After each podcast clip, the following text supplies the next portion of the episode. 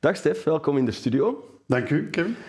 We gaan het vandaag hebben over data security. Dat klinkt niet meteen heel sexy, maar het is toch superbelangrijk. Hè? Ja, absoluut. Zeker de dag van vandaag. Ja, ja want misschien de aanleiding voor het gesprek was een stuk de NIS 2-wetgeving die er op Europees niveau aan zit te komen. Mhm.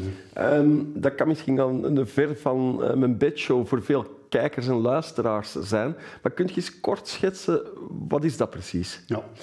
Eigenlijk is heel dat uh, NIS-verhaal uh, er al in 2016 gekomen. Dat is een Europees initiatief om de lidstaten uh, eigenlijk weerbaarder te maken, op, op cyberniveau dan.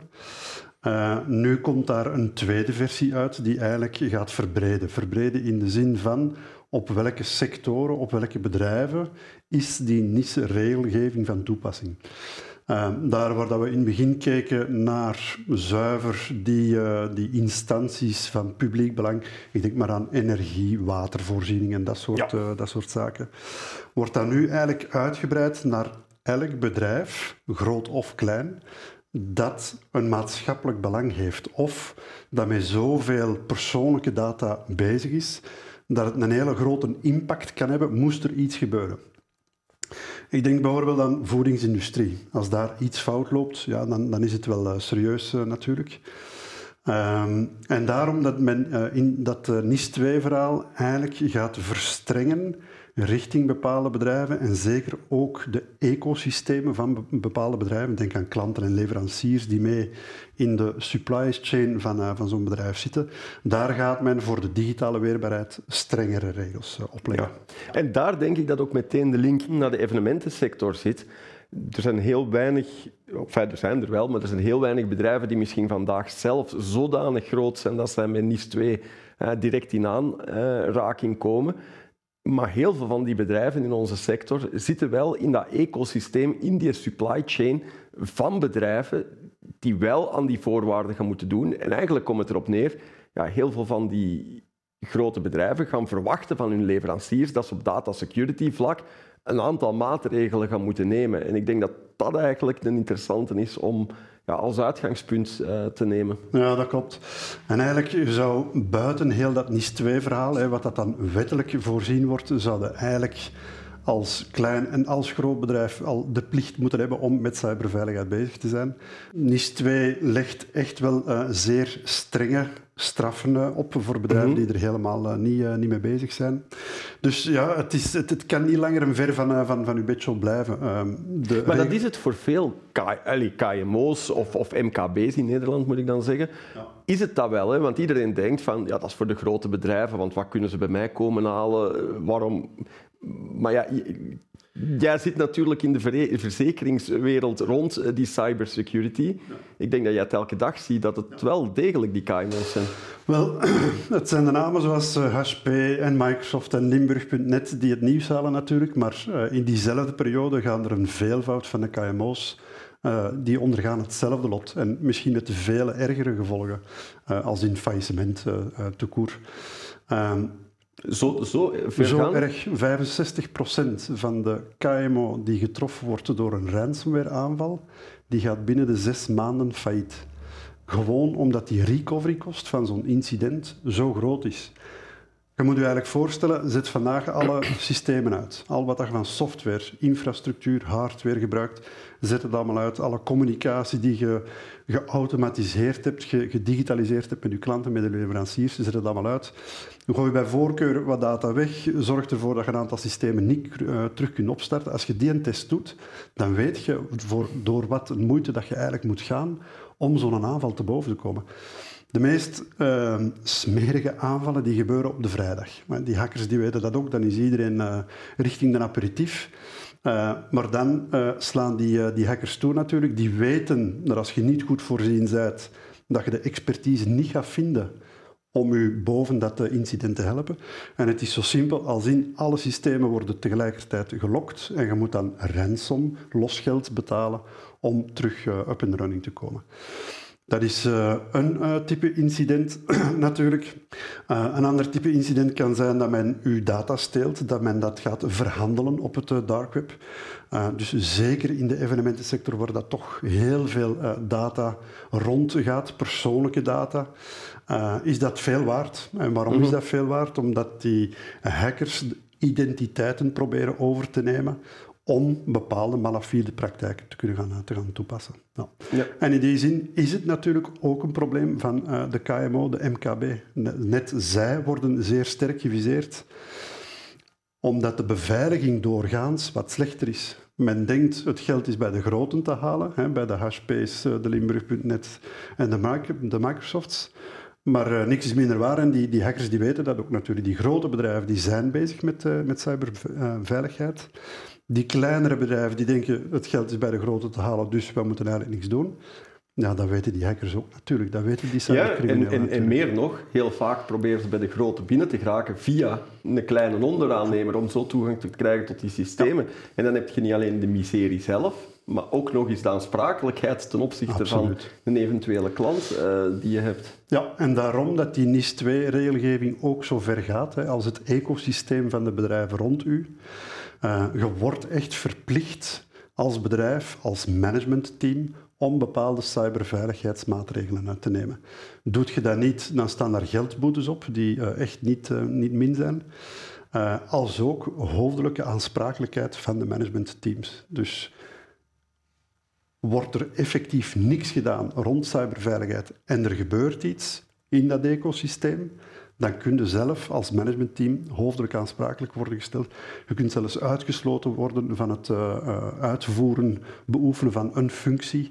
Dus dat, dat gaat toch wel heel, heel dat ver. Dat gaat inderdaad heel ver, maar langs de andere kant ook logisch, want het is een belangrijk topic.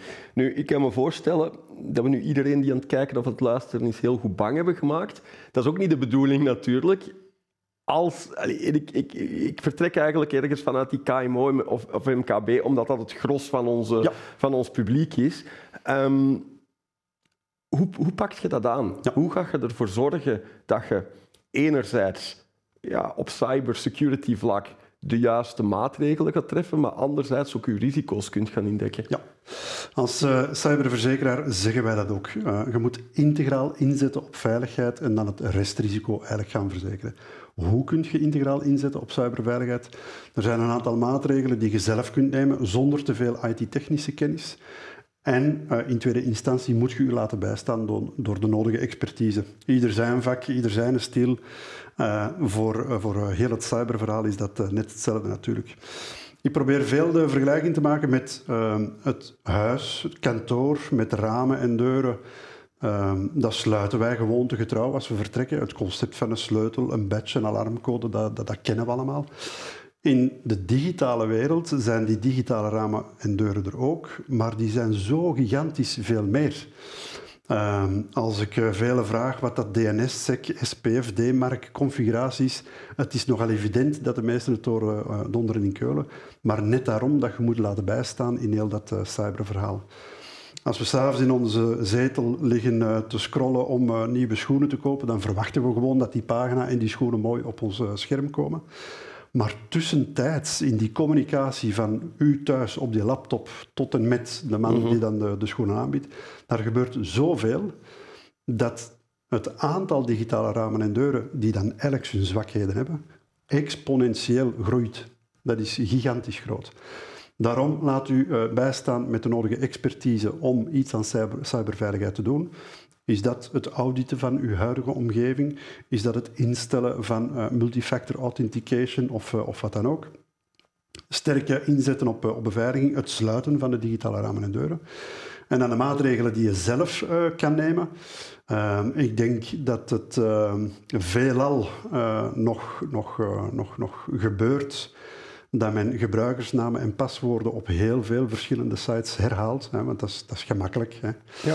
Uh, maar dat is natuurlijk wel uh, de pap in de mond geven aan, uh, aan die hackers. Hè. Die moeten dat maar automatiseren met uw credentials ergens te willen inloggen. En plots zijn ze ingelogd op een booking.com en hebben ze uw creditcardgegevens. Mhm. Dat zijn stappen waar dat we echt wel zelf mee kunnen beginnen. Verschillende paswoorden. Gebruik een paswoordmanager die dat dan voor jou uh, Maar kies er wel een veilige. Kies er een veilige. Ook, ook daar, zitten er daar ook met gaten in. Helaas, niks is 100% veilig. Uh, dat, is, uh, dat is helaas waar. Uh, maar het zal alleszins al veel veiliger zijn dan ja. uh, overal dezelfde sleutel voor elke deur uh, te gebruiken natuurlijk. Er zijn ook heel um, goede overheidsinitiatieven de dag van vandaag. Ik denk aan Safe on Web. Die hebben um, een campagne waarin dat ze heel veel informatie verspreiden. Ze hebben zelfs een Cyber Fundamentals framework dat je kunt uh, gaan uh, gebruiken om intern in je bedrijf te gaan, uh, te gaan adopteren.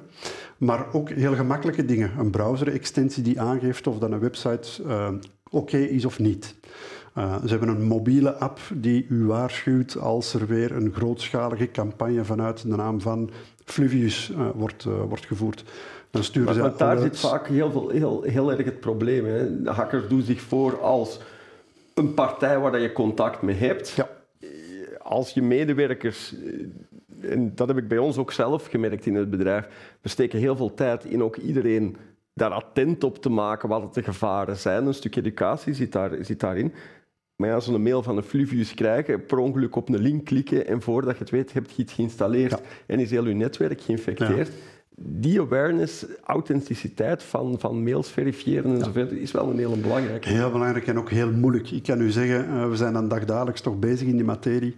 Ook ik moet soms twee keer zien of dat iets legitiem is of niet. Dus uh, de, de tijden van de Nigeriaanse prins die in slecht Nederlands zijn erfenis aan het verdelen was, dat is, uh, ja, dat is gedaan. schatrijk geweest. ja, uh, dat is helaas gedaan. Uh, het, het, is allemaal wel, wel zeer professioneel. Die hackerorganisaties die zijn echt wel goed georganiseerd. Dat zijn ten andere ook gewoon bedrijven. Hè. Dat zijn bedrijven waar dat HR en IT en finance ook te vinden is.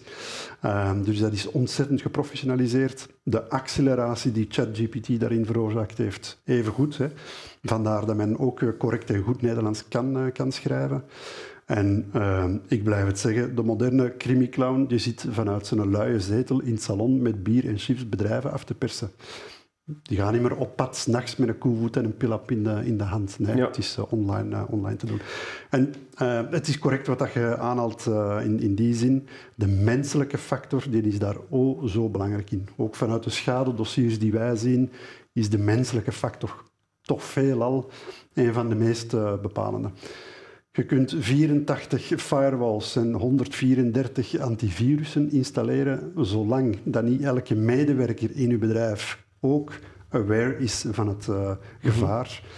Ja, dan zal het, uh, dan zal het gevaar uh, natuurlijk aanzienlijk blijven. Ja, nu, je zegt natuurlijk al, um, enerzijds van vraag professionele hulp. Ik denk eentje die wij, en ik denk dat je het er wel mee eens gaat zijn, die wij zelf ook hebben gezien. En, en van, van het eventplanner hebben wij ook daar, net daarom een ISO-certificering gehaald. Mhm. Als je software kiest, zeker SaaS-oplossingen waar je data in de cloud zit, ga ook na met wie werk je samen. Is, is, dat een betrouwbare partij, zo'n ISO 27001 certificatie? Is daar een goede maatstaf voor om te weten of dat die partij veilig is? Want jij kan alles goed doen, maar als je dan vervolgens uh, die data van die 16.000 bezoekers op je evenement ergens op een cloud service zet, waar je niet van weet van waar dat die terechtkomen, ja, heb je het weer zitten. Hè? Absoluut, ja, je slaat eh, de nagel op de kop. Je kunt dan zelf uh, inderdaad wel heel goed inzetten op cyberveiligheid, maar zijn uw klanten en uw leveranciers dat ook aan aan het doen? En ik denk dat er weinig of genen zijn uh, die, die dan zeggen van goh, we gaan nu die clouddienst of dat, dat, dat softwarepakket in de cloud afnemen. We gaan eens kijken wat dat ons, uh, de software bill of material is. Dat gaat niemand doen. Softwaregebruik brengt risico's met zich mee, altijd. En als je ziet hoe hard dat, bedrijven zoals de Microsoft en HP inzetten op veiligheid en dat er dan toch nog poortjes openstaan, ja, dat maakt de, de, de nood aan uh, totale awareness uh, eens zo groot uh, natuurlijk. Ja, wel, want dat, vraag ik mezelf ook altijd af. Hè. Als, ze, als hackers zelfs bij Microsoft binnen ja. geraken, ja. als kleine KMO, kan, allee, kan mijn best maar doen. En zelfs in dat geval kom ik misschien nog niet in de buurt van wat dat zij doen er gaan altijd gaten over Er gaan blijven. altijd gaten zijn. Dat is eh, gelijk eh, de, de, de, de klassieke inbreker. Als hem binnen moet zijn, dan zal hij wel binnenkomen. En dan moet nog een alarm hebben hangen en dan moet je nog al je deuren en ramen op slot hebben. In de, Ja. digitale, eh, in de digitale wereld is het net hetzelfde verhaal. Als ze binnen moeten zijn, dan, dan geraken ze wel binnen. Maar daar zijn jullie dan ook natuurlijk een belangrijk stuk voor. Je, je gaf het er straks al aan. Je blijft met dat restrisico zitten. En dat wil je ook afgedekt hebben door bijvoorbeeld een verzekering. Ja, en eh, wij eh, willen daar vooral heel oplossingsgericht in zijn. We willen daar geen, eh, geen, geen platte verzekering in zijn.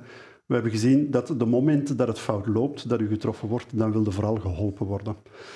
We hebben zo'n bepaalde case gehad, een, bepaalde vestiging, verschillende filialen. Uit elke printer van elk filiaal kwam op dezelfde moment dezelfde brief gerold. No Escape ransomware groep. Heel het software-infrastructuur gebeuren gelokt. Eh, ook weer op de, de vrijdagavond eh, gebeurt natuurlijk. Eh, men heeft onmiddellijk naar een hotline kunnen bellen, die dan ook meteen de nodige IT forensic services in dienst eh, eh, in, in, eh, gang zetten, als ook eh, mogelijk juridische services.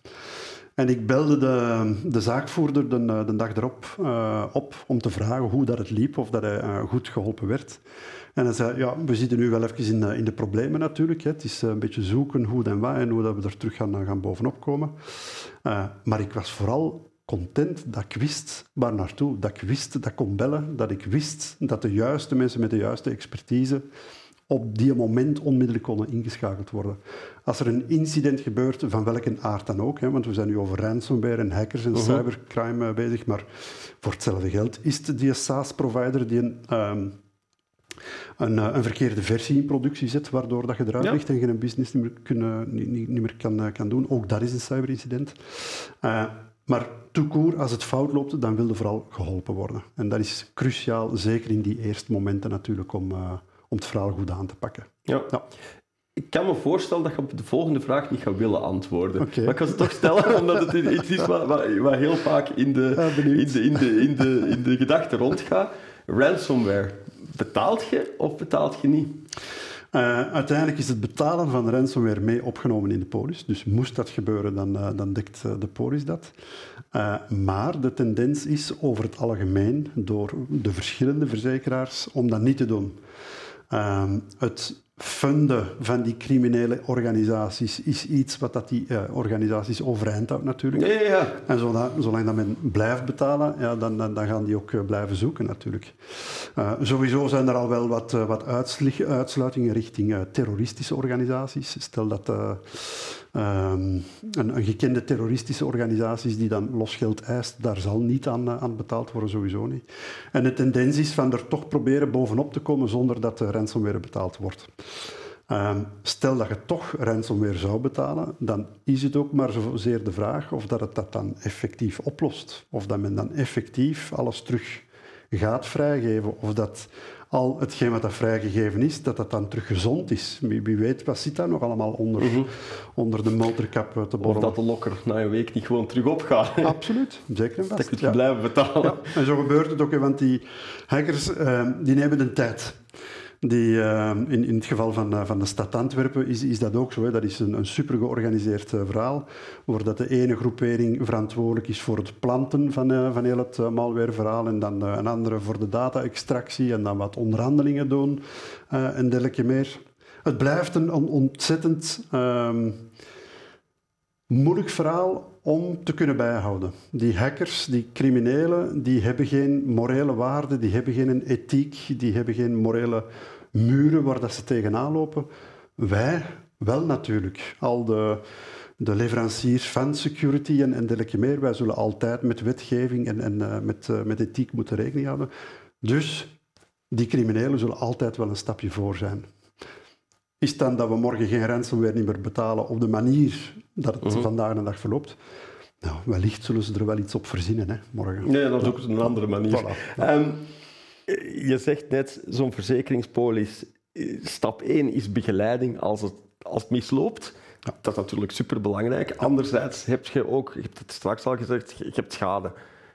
Wat, wat is in zo'n polis typisch wel en, en misschien ook niet verzekerd, waar je wel bewust van moet zijn? Ja, uh, pure phishing bijvoorbeeld, dat is iets wat wij uh, niet verzekeren. Uh, als in het WhatsAppje dat door de dochter wordt gestuurd van mama, ik heb geld nodig, maar het moet toevallig op een nieuw rekeningnummer worden overgeschreven. Dat zijn gevallen die wij niet dekken. Vanaf dat er sprake is van intrusie, een vermeende inbreuk op persoons- of bedrijfsgegevens, systeemfalen, beveiligingsfouten en dergelijke meer, dan treedt die polis wel in gang.